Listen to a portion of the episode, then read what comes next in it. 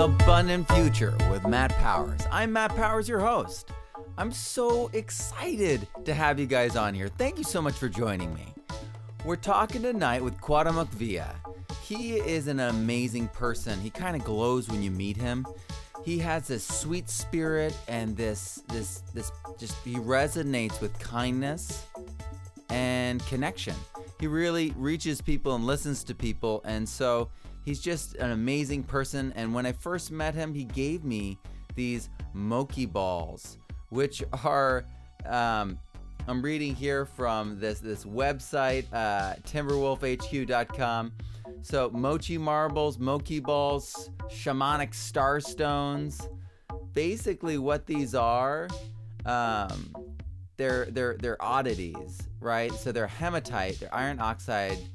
They're congealed around a sandstone center, which may be stained in red or yellow from the iron oxides leaching into the sand. So I don't want to break mine open to verify this, but apparently inside, they sound really interesting too. I've got them in the other room. But he gave me these, and you hold them and they've got this weight. They look unassuming, but they've got this deeper weight. And that, you know, that in itself is a metaphor. Yeah, I was just really blown away by him when I met him, and I was immediately impressed that I wanted him part of any events that I did in the future. And a year later, I was designing the children's section of the Heirloom Expo, and I turned to him and asked him to come, and he blew my mind. He blew my mind. What he did with the children was physical. He had games that were physical, the kids were playing, but what they were learning, the content and the words, the vocabulary, was all microbiology. And it blew my mind. I couldn't believe it. So he's an incredible teacher. So let's dive in and hear what his story is now.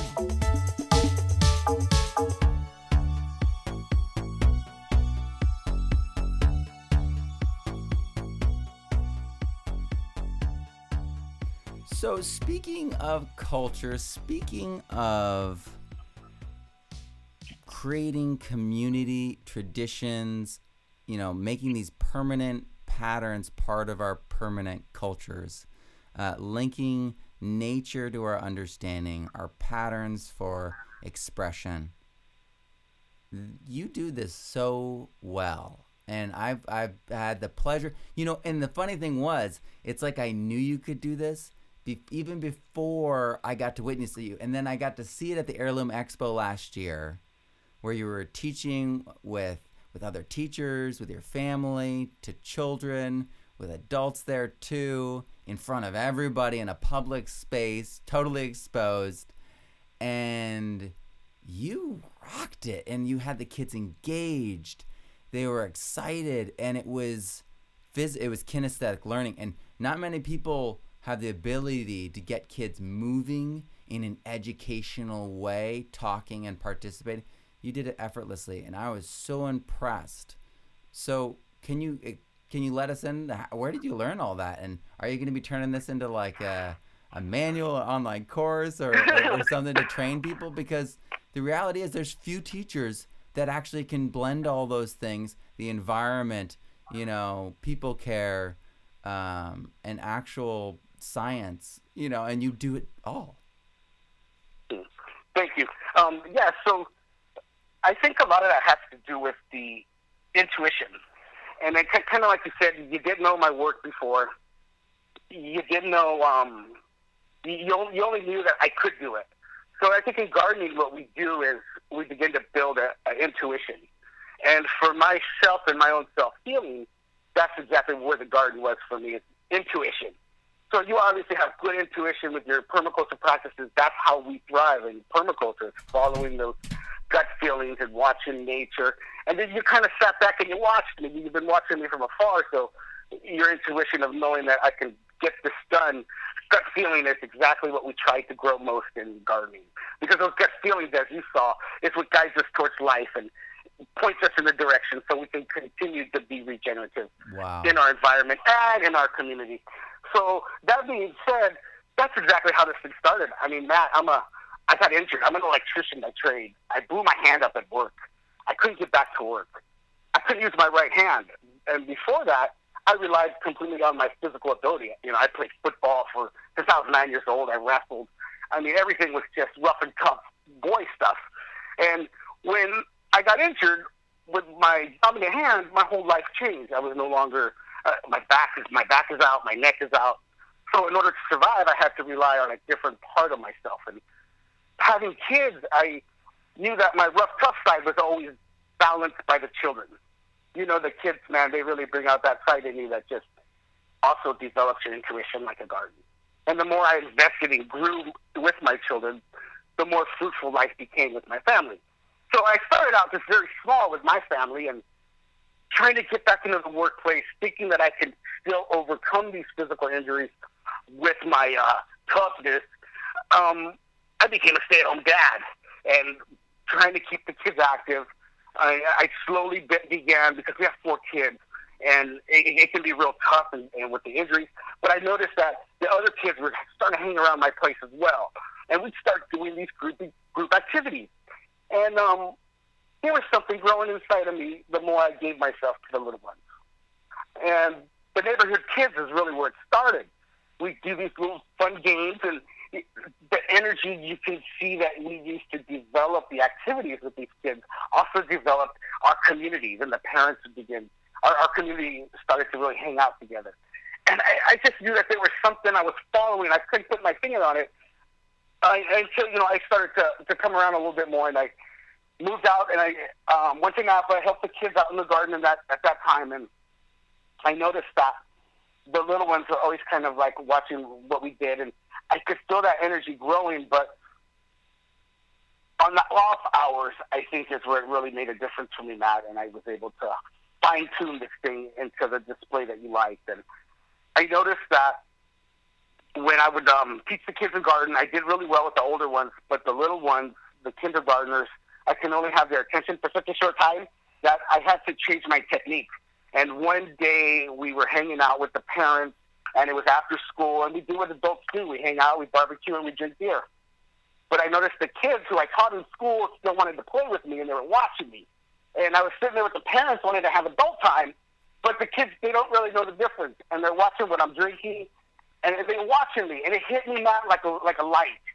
And it hit me that the lessons from the parents, the best ones are not the ones that we teach or write down, but the actions that we display.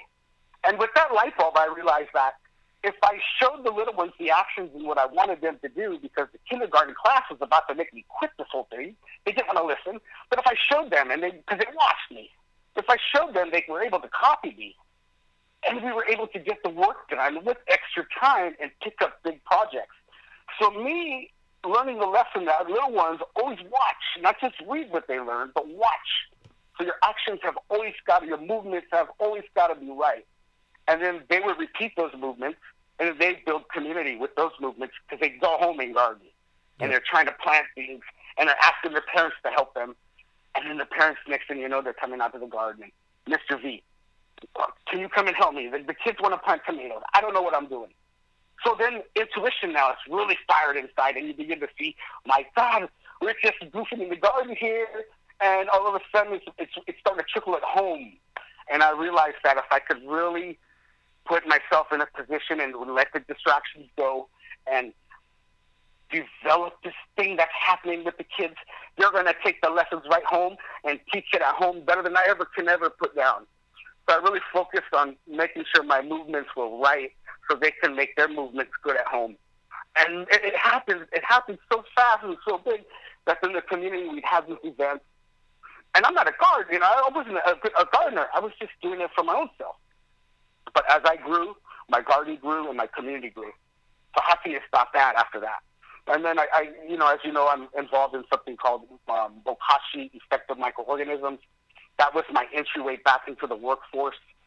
A lot of people at that time had no understanding of microbial life of the soil, very little, not enough to keep me surviving with 4 kids headed off to college.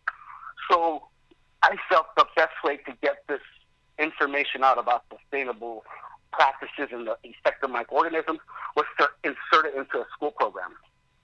And that's what we did. I would just basically take other lessons I would watch on YouTube, Matt, and then try to switch them around as if it was microbes they were talking about. And there's a lot of stuff that you can translate that way. But most of the games that you saw were taken from other school games that can be found on YouTube.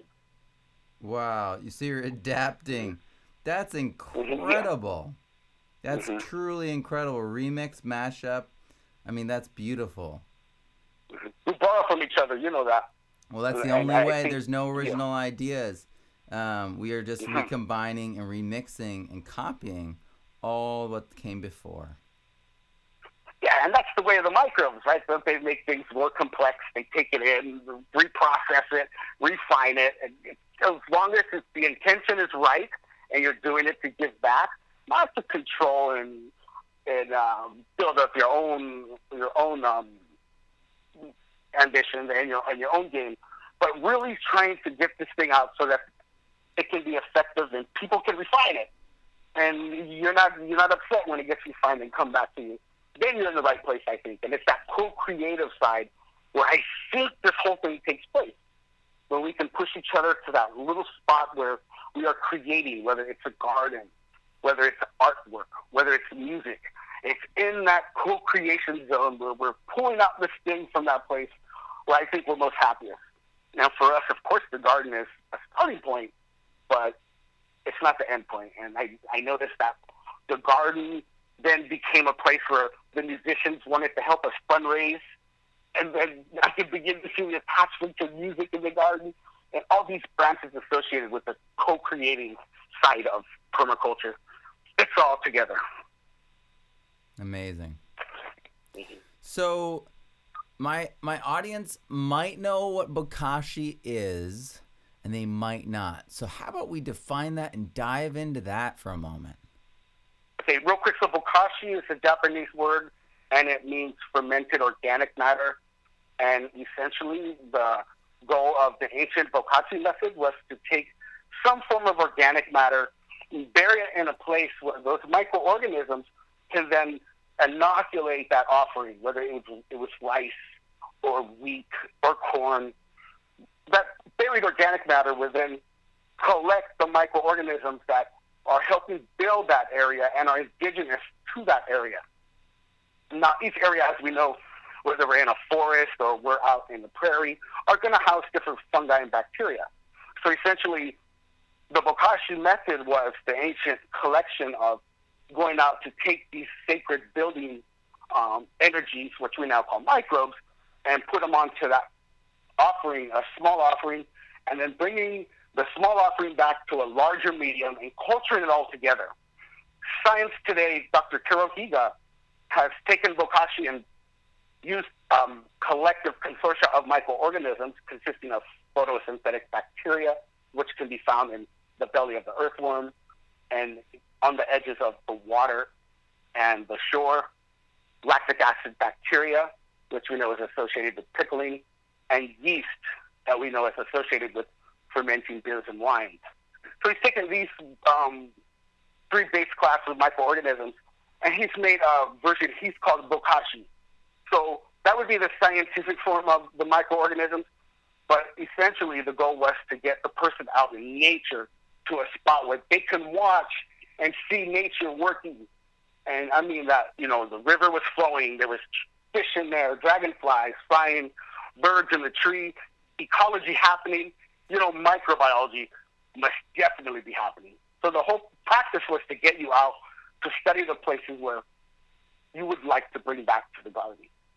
So EM, effective microorganisms, and Bokashi is reference to the three classes of microorganisms, but when you look at it deeper, the indigenous microorganism collection practices are completely equivalent to Bokashi. Fascinating. So indigenous microbes would be exactly what compost embodies as well. Correct. And as we compost, everybody composts something a little bit different. Oh, yeah. And when I say compost, I mean hot compost, thermophilic compost. Yeah, and it depends on where we're composting. It's like they're all going to have their unique class of microorganisms indigenous to that area. Now, what I find unique about Dr. Higa's collected consortia of microorganisms is when we use those organisms in large amounts, and I'm talking like Earth University, where this technology is taught, and their bananas are actually sold at Whole Foods currently. They've used this technology 17 years, the photosynthetic bacteria, lactic acid, and yeast, and the EM for a long time. And when they test the soil, you think that these cultures would dominate the soil. But in essence, we found that the EM cannot hardly even be found. None of those microbes can be found. And that the EM has actually come in and regenerated and provided the catalyst so that the native microbes that do live there, they use them as a food source. So EM has no problem sacrificing itself to build up the network once it's established. It's not like you're introducing a microbial that is destined to take over. These things come to teach, build up, and then go away. Once that has happened, then the area is sustainable. Right. So this also connects to Korean natural farming, and a lot of the preps they create are anaerobic, and you wouldn't want to like rub it in your eyes. But what it acts like is like a pesticide or a fungicide, and then it degrades into food. And I know that's some of the preps that they do. It's the same thing. So it's fascinating though, because people I think feel like it's this or compost, but compost is ramping up that base of native microbes rather than special, like facilitative, not facultative. You know what I mean? I'm not saying facultative here. I'm saying facilitative. So it's these. It's like AMF, like arbuscular mycorrhizal fungi shows up and within a week to 2 weeks is gone. Mm. And it's like, where are these fungi and bacteria coming from? That's the other mysterious thing. The thermophilic fungi and bacteria, like we don't find it until like it gets up to temperature. And then it's, oh, they're there. Where did they come from? We don't know. You know what I mean? So, yeah. They're a lot of fun and to kind of research and look back. And when I look at the photosynthetic bacteria that they use in EM, cyanobacteria. I realize that, is that the purple cyanobacteria? Yeah, this is a purple non-sulfur bacteria. Okay. So this particular bacteria feeds four different ways, Matt. I mean, he'll feed chemically. He'll feed, traditionally off sugars. This guy feeds off of light like a plant will. I mean, if you were to think about the first microbes landing on Earth, PNSB has got to be top of the list. He lives in volcanoes. He's very happy. Everything he consumes, he basically gases off as oxygen. Right. So you can see where,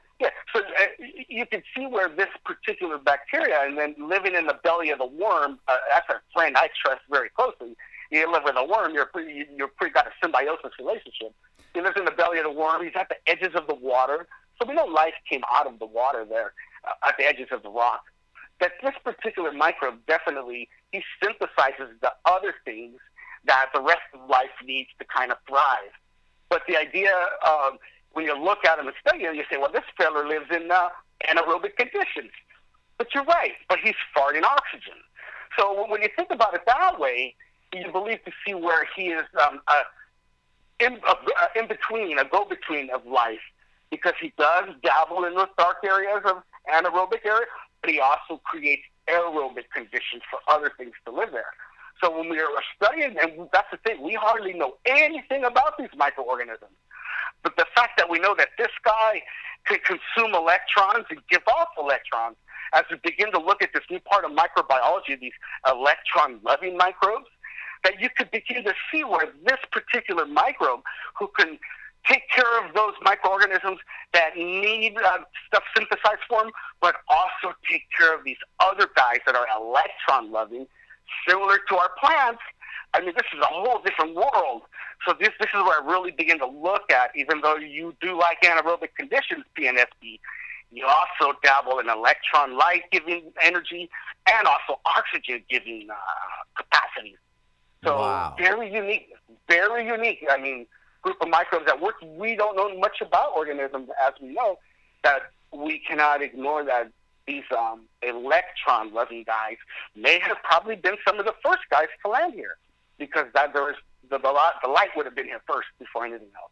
Right. And so all these different things are criticized because they're like, we don't find this in nature happening in the middle of a forest, and we don't find... But the reality is these are reset buttons that are universal to our ecologies. And absolutely. Right. And so we're really like, and what are we trying to do with all of our current ecologies? We're trying to hit the reset button as hard as we can because we went too far. And we drained the natural capital from our environment. So this is incredible. You've explained it better than the internet has. We get so excited, huh?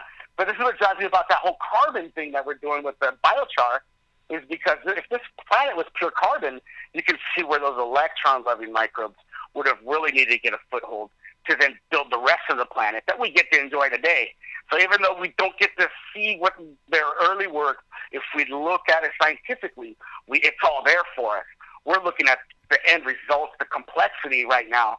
But let's keep digging back and let's look at these early planet builders, and we'll find out it's electron loving. And the more char I can contribute to this co-creating process, the more they can build.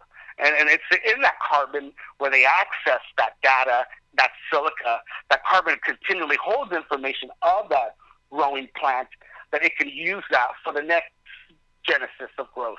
And that's part of the epigenetics of seeds, is we got to keep throwing that carbon down from plants in that area to encourage that co-creative complexity that these unseen microbes are trying to continually do. I wish we had a book. I wish we had a book that was like the host of these characters. So arbuscular mycorrhizal fungi is one of the oldest fungi, and it defies categorization because it literally can eat and absorb and then use fluidly the nuclei of other fungi. And so we don't know who is in charge, so to speak, because we categorize things by the brain, and we think the nucleus is the brain. But if there's 7 nuclei and they're fluidly choosing between it as they encounter things, we don't actually know where the brain is. We don't actually know what controls things. And it's one of the oldest. So... I love it. And you know what's so cool is there's so many different camps right now in our political and our scientific, but there's this new camp forming where everyone seems to be flowing, and that's that camp that I'm excited to learn something new. And the 80s, where I grew up, everything was already decided. It was done, and there was a few scientists over there who were like the geniuses, the great minds, and there's like 3 of them apparently, and they're going to decide what's next in the next thing. And so we were just supposed to go get jobs and work as cogs in this great machine, you know? And that's just not even real, and everyone accepts that now. So I love it. We threw that out the window, didn't we? And that's the thing, is when you really love these things, it really pushes you into areas to keep going and looking for more knowledge, because my God, I barely got a GED in high school. I hated that place. Yeah, it's designed for you to hate it. I didn't like, you know. But now, you can't stop me from learning things. That's all I'm doing is, it's like I can't tell the difference between work and playing because I'm enjoying learning all this stuff so much. And like you said, it'd be good if there was books that they had this stuff, but the reality is they're so busy in their disciplines that they really have to cross disciplines. And we're really getting that now, though, Matt. Well, cross disciplines is how this is done. Oh, yeah. Because I didn't just get this from microbiology. I had to study the hell out of electromagnetic fields, so many other things to bring this thing all together. And there's a lot of things happening now where the disciplines now are crossing over, and the universities are encouraging that type of adaptation. And that's how we push the envelope forward, because they know this information isn't coming from our circles. It's coming from outside our circles, and it's forcing us to work with people we don't usually work with. And by doing that, we then can open the doors to this knowledge. But it's about really coming out of our comfort zone, really following our intuition, working with those people that we thought we weren't going to work with before. If intuition says that's where it's at, and the knowledge just flows like a river at that point. Yeah, I absolutely believe it's true. And I think that there's a lot of people who are locked into that 80s mindset. They're like, well, the government will take care of it, or this is going to happen. It's like, no. If you are hearing this, you are the one that must act in your community. You. No one else. If you're hearing this, that means you've been selected. No, true story right there. As I told you at the beginning, I'm a stay-at-home dad just trying to plant a garden to keep my sanity because I couldn't go back to my old way of work from injuries. And look what happened from all this. You know, the most beautiful life I could have ever dreamt is unfolding before me as I continue to team up with these microorganisms and trying to teach what they do and teach it in the right way and keep the little ones involved so that they can carry that knowledge home with them. And I think that's where I have, you know, the most success, because adults, as you know, like you said, we're so carved in our ways and so rigid in our ways, but the little ones have a way into that world. And the little ones have a way of seeing your genuine side. And I can't teach these kids a lesson that I didn't believe in. They just look at me and they'll lose their attention. It's so funny. But if I gave them a lesson I really believed in, the teacher had to come get them to get them back to class. We're having so much fun. So I had to always be real, be myself, which is good practice, right? Because sometimes we don't always get to do that. But with the little ones, they loved it, and they encouraged me to do it. And they carried that weirdness home with them. And all of them, we're gardening now together. We're connected to soil, and we're rolling those little bokashi balls. And man, it's a good time. Okay, yeah. So let's go on to how to now. So we've taken our corn or our corn, the corn cobs, right? And then we put it into a basket. We buried it under a specific, like, shady tree where it's really fertile. The soil's awesome right there, and it's covered. And how long do I wait? If it's been raining, only go about 3 days. Right. If it's kind of, yeah, if it's sunny, it's just regular days, we'll go about 9 days. And I think 9 days we get a good inoculation.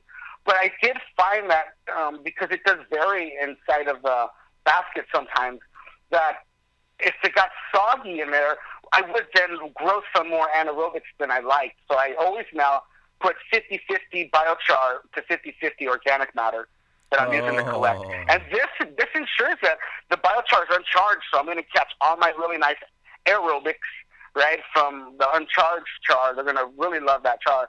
And then the soggy, matchy stuff, I'll be able to get the beneficial anaerobics that I'm seeking. And being that the charge does have an electron charge, it does keep a barrier in the basket so that pathogens do keep away when the beneficial microbes are present. And that's why it's so important to collect the beneficial microbes, because we're finding that with only 5% beneficial microbes, we're looking at 5% beneficial, 5% pathogenic, but we're looking at 90% of the microbes that they're studying are opportunistic, which means sometimes they're behaving good and other times they're behaving bad. So If we can incorporate the beneficial microbes from the start, we can ensure that 90% opportunistic group is going to behave beneficial, and then you can really have that sustainable setting in place by just enlisting that 5%. Kind of like society, I think, right? If we have our 5% pathogenic leaders running things, we would kind of act like nut jobs. Wow. We start following beneficial leaders, and then we can swing things around the other way. That's what fascinates me about the microbes. They're so much like humans. And the more I learn about them, the more I see we're kind of mirrors to them. Not to mention, we're 10 times more microbial than blood cells. It really pushes my thinking in that direction. That we're mirror these guys, not only in behavior, but other ways as well. That is amazing. Okay, so now we've got this medium, whether it's rice or corn cobs. The biochar aspect is brilliant. I've never thought about the idea of making the compost or bokashi with the biochar in there at the beginning. that would make it so, holy cow, what would that do in a compost? That is crazy. You got it? And then sometimes even a little molasses in with that mixture too will give the beneficials a good food source to charge up. So we sometimes add a little molasses to the char on the soaked rice or the corn, whatever you're using to collect. So the biochar and the molasses I always like to add, and then keep it in mind the weather. Yeah. So that's bacterial food, the molasses. Absolutely. Mm-hmm. Yes, sir. And we find that the molasses really drives the microbial colonies fast and quick. As to where if I'm using fish, it's more of a slow release investment in my microbial colony. Oh, I don't get the blooms that I have. Fish? They don't run up. Yeah. The fish. So if I use a fish emulsion, it's more of a slower a food source for microbes, and the molasses seems like a more rapid food source. So if I need to really grow these things quick, I run to the unsalted molasses. Wow. But if I have established soil, I kind of like to put a portfolio of fish so it lasts a little bit longer. And of course, you know, there's lots of minerals. And that's what I like about the char. Char provides the mineral for our collection, but lots of minerals have always should be used with the microorganisms. Okay, so this is super fascinating to me because in my understanding is the fish hydrolysate and fish in general, chitin, these are providing complex compounds that can only be broken down by fungi. And so that's a fungal dominant, the one that takes longer, that's fungal dominant Bokashi. And then the one that's quicker, that's bacterial dominant Bokashi. So that's super cool because that will allow you and anyone who's hearing this and wanting to replicate these things to calibrate your Bokashi to your blueberries or to your garden, because your garden's going to want bacterial food. It's higher on the spectrum in the bacterial to fungal, fungal to bacterial ratio. And then blueberries, we all know, like acidic soil, so they're closer to pines. They like, you know what I mean? So that would be the fish. No, you're on it, and that's designer Bokashi, we call it. And actually, all Bokashi should really be designed specifically for the farm. You really become a practitioner for that land, and it's like making a yogurt or a kombucha for that land. Wow. If we're drinking a kombucha, depending on what we're trying to treat, we're going to incorporate different herbs for that. So everybody's Bokashi should really be different according to the site and that practitioner, and then things available from that community. So that's where Bokashi is only the beginning. That's just hopefully to get you excited to take it to the next step. I mean, now we're adding in our worm castings. Now we can literally take most of our compost teas that a customer would be brewing. I could stabilize most of that in a Bokashi during the winter season, make all that stuff, have it all dried. So basically when they're feeding as they would their compost tea, they're just sprinkling that Bokashi that's specifically designed for that feeding period on top of the plants as a top dress and watering it in. So they don't, a lot of the people I work with have a lot of disabilities, they're seniors, they really want to go organic, but the compost tea, they're making too much, they're making too little, they're throwing ingredients away. If I could just stabilize that in a Bokashi, and we're going in at about a 10 to 15% of different organic amendments like the worm castings and guanos or whatever we're choosing to kind of design it for, the different rabbit manures and things, 10 to 15%, we're adding that in, but I can stabilize my tea brewing and I can make sure that I have my biochars in there to support my aerobic colonies, my Bokashi to support my beneficial anaerobic. And you can see where I can save a farmer a lot of time, and especially the off-season when they're twiddling their thumbs if they're not farming, by making their Bokashis during that season. Wow. So you're on it, man. You're on it thinking about that designer fine-tuning. Well, now I'm thinking about, now you got me thinking about this whole idea of stabilize. I've never heard of this concept. So you would take that compost tea and then you would pour it onto your... Negative. Not the tea, Matt. The ingredients that you use for making the tea, yeah, we add that to the wheat bran. So like if I have 50 pounds of wheat bran, I would then go in my 15 to 20% of those other stuff that I'm usually brewing, my kelps, whatever I'm working with there, I'll add that to the bokashi. It then gets fermented during the 21-day ferment and bioavailable during that fermentation in ways my teeth just can't get to it in that short amount of time. That it's actually, I'm really stretching my cost because we're using a lot less of it. It's a lot more bioavailable, and you just are really cost savings is all there. Bioavailability is all there. Taking it through the fermentation first. You know, everything we take to that fermentation creates such a spectrum catalyst of other things that is needed for biology to pop and to really get going. So that's really what I'm interested in. Not so much, I really like the organic ingredients, but what happens after I ferment them, how available they are, when I put them in, really is where my cost savings comes in, and my boost in nutrients, my nutrient density profiles really get good when I can ferment those goodies first and then send them out. Wow. Okay, so now we've got our inoculated awesome bokashi going. We pull it out. It's 9 days later, 3 days later.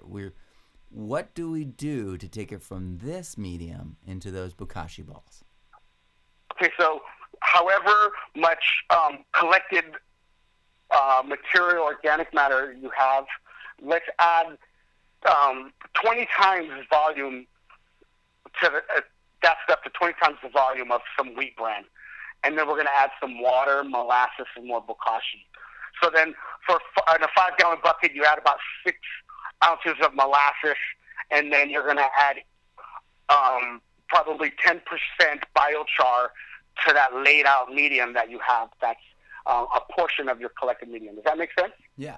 You follow me? Okay. Yeah. And then you're going to mix all that stuff together. And you're about a 20% moisture content. So just so when you squeeze it, just barely water starting to come out of that medium. Then you're going to throw it into a pickling barrel. If you don't have a pickling barrel, go ahead and use plastic bags, but make sure you use several plastic bags, and you take all of the air out of the bags when you tie it up. Now, what's going to begin to happen during the fermentation, you're going to have the microbes are going to start consuming the sugars, and the gas from one microbe is going to, the CO2 being produced from the yeast, is actually going to be food for the photosynthetic non-sulfur bacteria.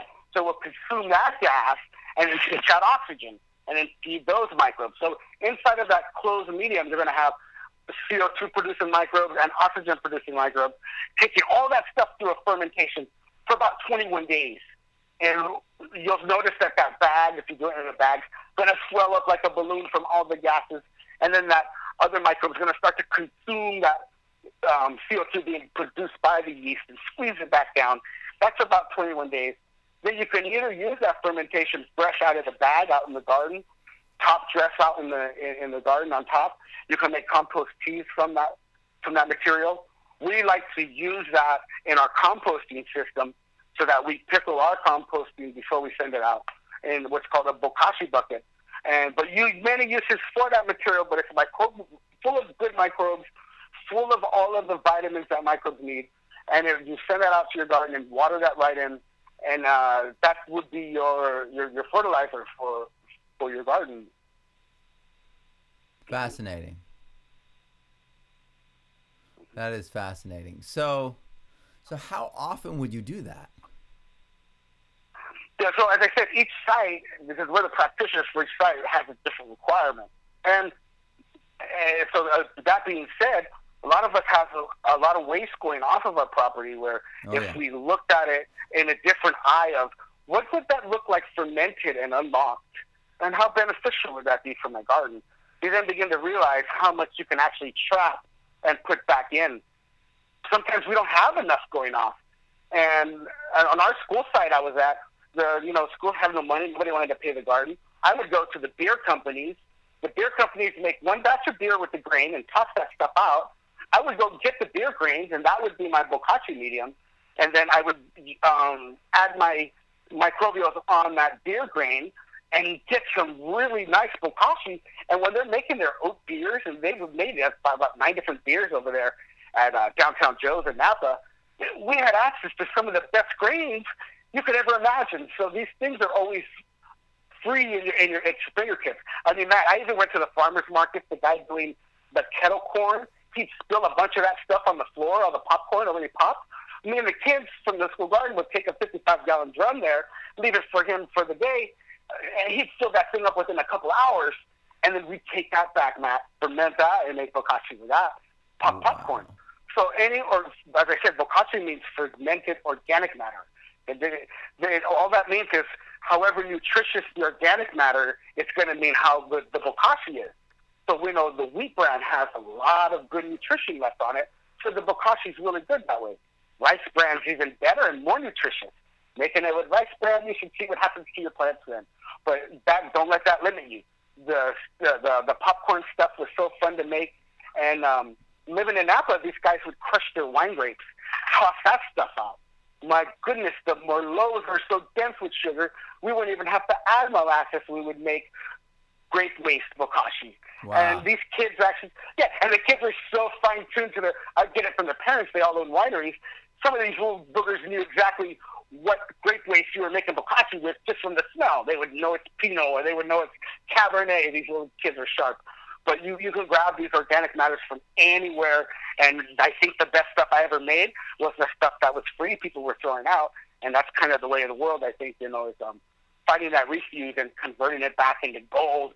Just made us so excited, and still does. I still love to think about things I can trap from juice bars and that. I think you just said it right there. There's so much. There's such a thrill that you get when you do something where you're turning a problem into a solution, where you're partnering with microbes, with nature on this. And it was a spiritual level to our ancestors. People were like, oh, science, oh, it's just germs, oh, it's just waste. And, all these things are gifts to other cycles. All these things are what we called magic. So there's so much there. And that's the reason the children readily recognize it. They have the ability to do all that complex science that for us explaining it and defining it, takes us to the upper reaches. I mean, this new book I designed for high schoolers, people are saying it's, graduate level information. But kids can do it. So why shouldn't they know it? And so it's true. You'll be surprised what they can grab. I mean, when you look at when I would give the school meetings and told the principal and the 13 other teachers I was going to teach microorganisms to the kindergartners, they just kind of look at me like, we don't even know what that is. But once the program started, everybody was so invested into the thing, it was the dynamics of the school completely changed because of that. But when you look at it on paper, we can't teach them this. But then when you can implement it in the way that you see that, I kind of play with it and make it very simple and fun to explore those areas. Everybody's on board. Yeah. And it just opens up such a beautiful learning space when we begin to look with those new eyes, that new excitement. It's like we're exploring. It's like none of us really know what we're doing here, but we know it feels good. So let's all kind of keep going, It's just keep pushing it that way. And I think it's pretty clear you know what you're doing now. And I think we need to figure out some way to get you a grant and get you connected to a bigger audience, because you've got, the tale of something huge. The ability to teach microbial awareness, partnership in a safe and beneficial way with children is seemingly impossible to most educators, if not almost all. And I know there are science grants still. People like to say that, we're at a time period where all these things are happening and being cut and everything. And it's like, sort of. But then there's a whole nother argument out there that, like, those branches of the government are just kind of ignoring those statements because they haven't cut any budgetary funding at all to those areas. And so they're still just operating. So I think one pond that we're not fishing, Matt, and you got to look at, and it's the Mental Health Service Act. When I was with the Native American group in Napa, we were getting funds to teach gardening in school and in people's homes through the Mental Health Service Act. And that's because they know that there's certain microbes that once you're in contact with, they then create serotonin in the brain. So I was able to work an angle to where teaching these kids an outlet so that they can make wise choices when they want to feel good. And I'm talking about neurobiology stuff, get their hands in there, kid kind of thing. The Mental Health Service Act, they loved it. And they loved this Bokashi stuff, making Bokashi with the kids, rolling the Bokashi balls because we're in the dirt. So I think what we need to do is really align our programs up with that, with the science behind the microbials that are connected to neurobiology. Right. And you'll find that there's a lot of funding happening. Wow. The problem I had was actually there was such a shift that within the dynamics of how groups are set that it's a wave that happens. And what I mean by that is the Native American groups, the funding really is to just teach Native Americans. And I didn't like that at all. Most of my kids were not Native Americans. You couldn't tell them that. We're wearing arrowheads, and I'm teaching them all the traditions. But when you do the paperwork, the finances for other areas are set to teach just Native Americans. And I think that's where the poison is. Because what good is it? Where I'm at in Napa, most of our Native kids aren't going to college. The kids I was teaching in the schools were. Some of the best colleges in the country they're going to attend. I felt that by teaching them the Native way and really letting them feel part of my culture meant that when they grow up and they make decisions, they're going to feel connected. But you can see the way things are written today, and they tell me that, Mr. Villa, these are not Native kids. We have to cut the program in half. And you can see where it's hard for me to keep that strength of passion because I feel like my medicine needs to reach. I don't care what race you are. If you want to learn about dirt, let's do it. But to have programs geared towards certain groups, or in Napa, these are very well-to-do. The kids would actually go to their parents, Matt, when they're running their sprayers through the vineyards, crying, telling them to shut it off because they're hurting the microbes. Now, the parents that would come to me, they weren't happy about what I was teaching them, telling me what's happening out here. Why's my kid yelling at me about doing my farm work out there? My guy's got to work. So you could see as much as we love it, Matt, there's a whole other group that doesn't love it as well. You begin to open doors and questions. Our own principal, when I'm collecting 50 pounds a day from 150 kids, is now embarrassed instead of congratulating us for our collection of how much we have, and the solution is to kind of, tuck it away. You can see where this thing makes a crossroads in everybody's life. What role do you choose to adapt with what happens in these kinds of explorations? And not everybody's always on board. Here in Portland, that's why I moved to Portland. Portland, Oregon, man, they like this. They love this stuff. My kids have been telling me for 2 years before I moved up here, Dad, you got to do this in Portland, what you're doing in Napa. Napa's probably one of the most conservative communities you could ever do this in. But I figured if I could do it there, I could do it anywhere. We did amazing stuff in Napa, but very conservative people there, they don't always embrace this type of interaction, development. They want to keep the garden in a pretty flower picking level and maybe not so much collecting every single bit of trash the kids throw out at lunch. The kids shake the tree a bit, and it comes like, if you're hearing this, like I said, it's up to us.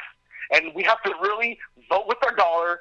You're buying organic. You're giving us the resources that we need to survive. And without you voting, without you supporting, without you doing your part and you're listening to this, man, we're dying out. Yeah. I closed my Bokashi. I closed my Bokashi business. I closed my EM business. I did it for 7 years. The resources aren't there.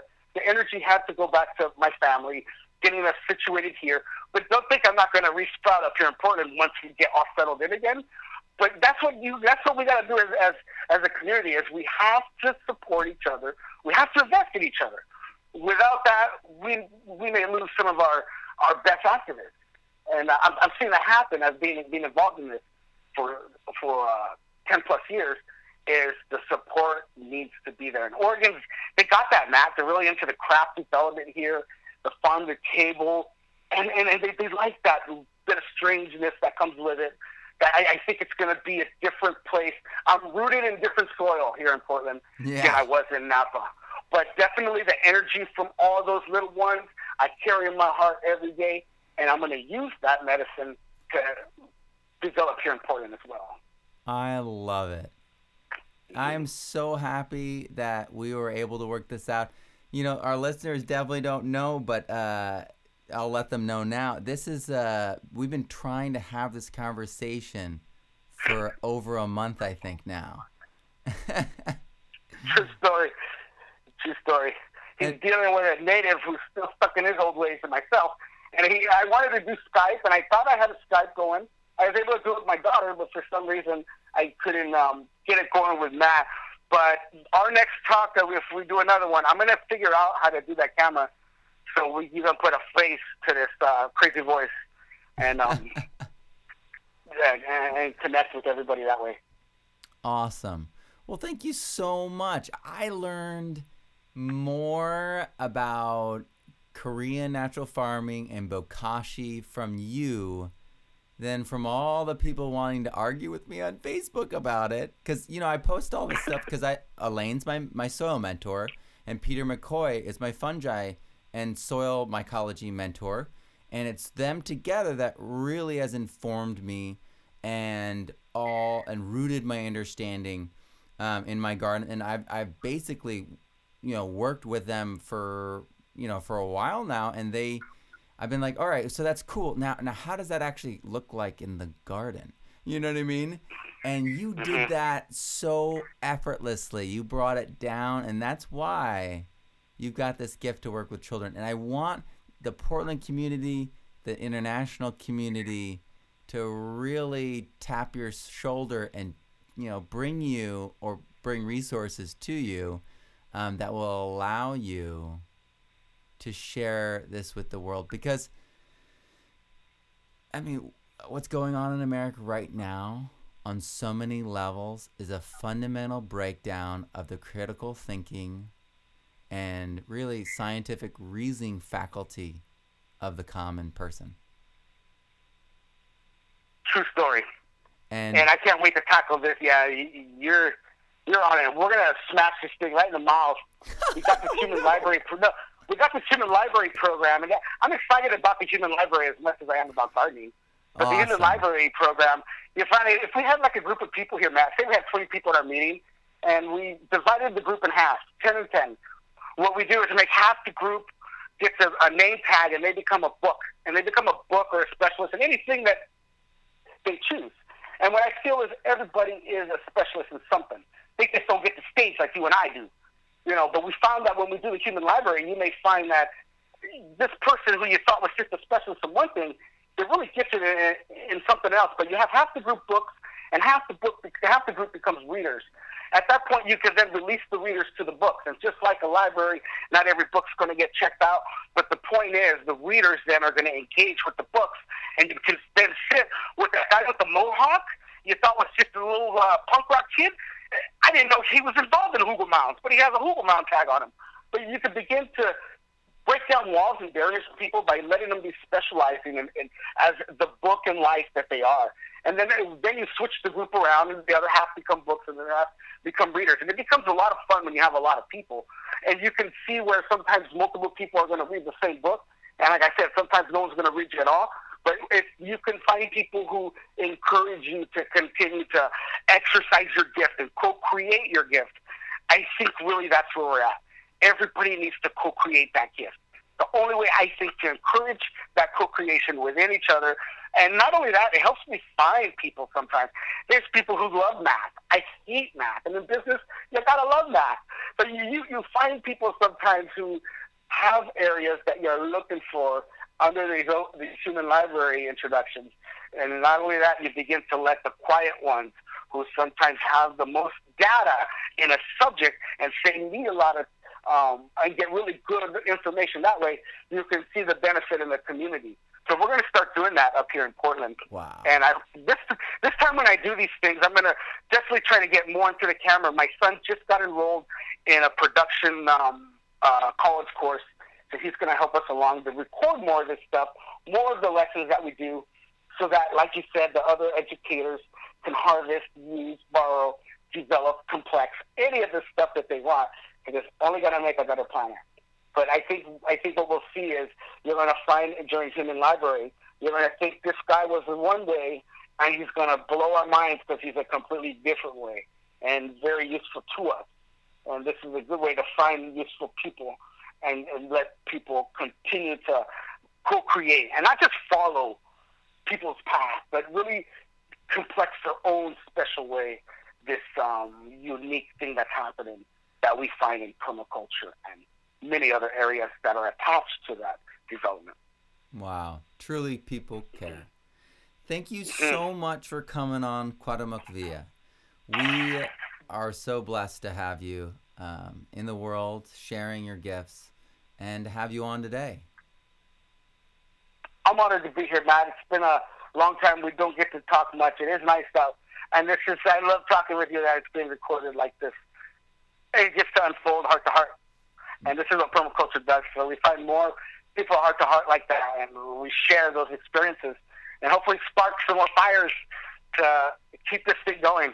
But lots of love to all you guys who are in the soil, hands in the soil, teaching the little ones, thinking about taking on this type of mission.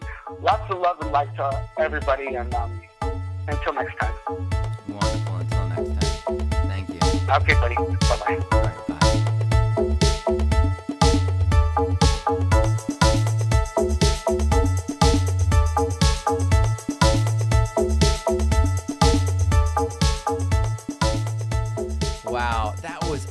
Awesome. I love Cuauhtémoc Villa. He is an incredible guy. He's a family guy. He really is a person of integrity.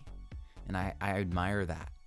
I really do. And I always like to surround myself and to populate my events and my content with people with high integrity. Because it's your example and it's your integrity that reinforce each other when we're showing these examples to other people. If you're a bad, social example, but a good, gardening example, your message might not go far enough. Your message might get caught up on the mistakes you're making in your people care, right? I am so impressed with what he has done, and I want to bring it to more people and show more people what he's done. And I want to learn more from it. I want to observe it. And if you want to support people like Cuauhtémoc Villa, you have to really seek them out. Most of us are so busy just keeping up with life, with family members that are sick, with, children homeschool, with dishes, laundry, right? The real stuff. Not having health care, in order to keep creating the content we are creating, the books I'm writing, the courses I'm creating, the memes I'm putting out that are reaching over 150,000 people in the course of a day. All these things that I'm generating, the time I'm spending on it, takes money, requires support. And we could really use your support. Especially right now, we could really use your support. So if you guys want to go over to our page, go to support, click on support, $5, $10, whatever. Donate there to support Permaculture Student Series, to support the podcast, to support the over a dozen books that I have yet to write that I've planned out, the 9 translations that are ready to be printed. There's dozens of things I could list, and they're all just waiting to happen, but it's time and money that I don't have right now. And I would love it if you could help me, help more people. For Matt Powers, have an abundant week.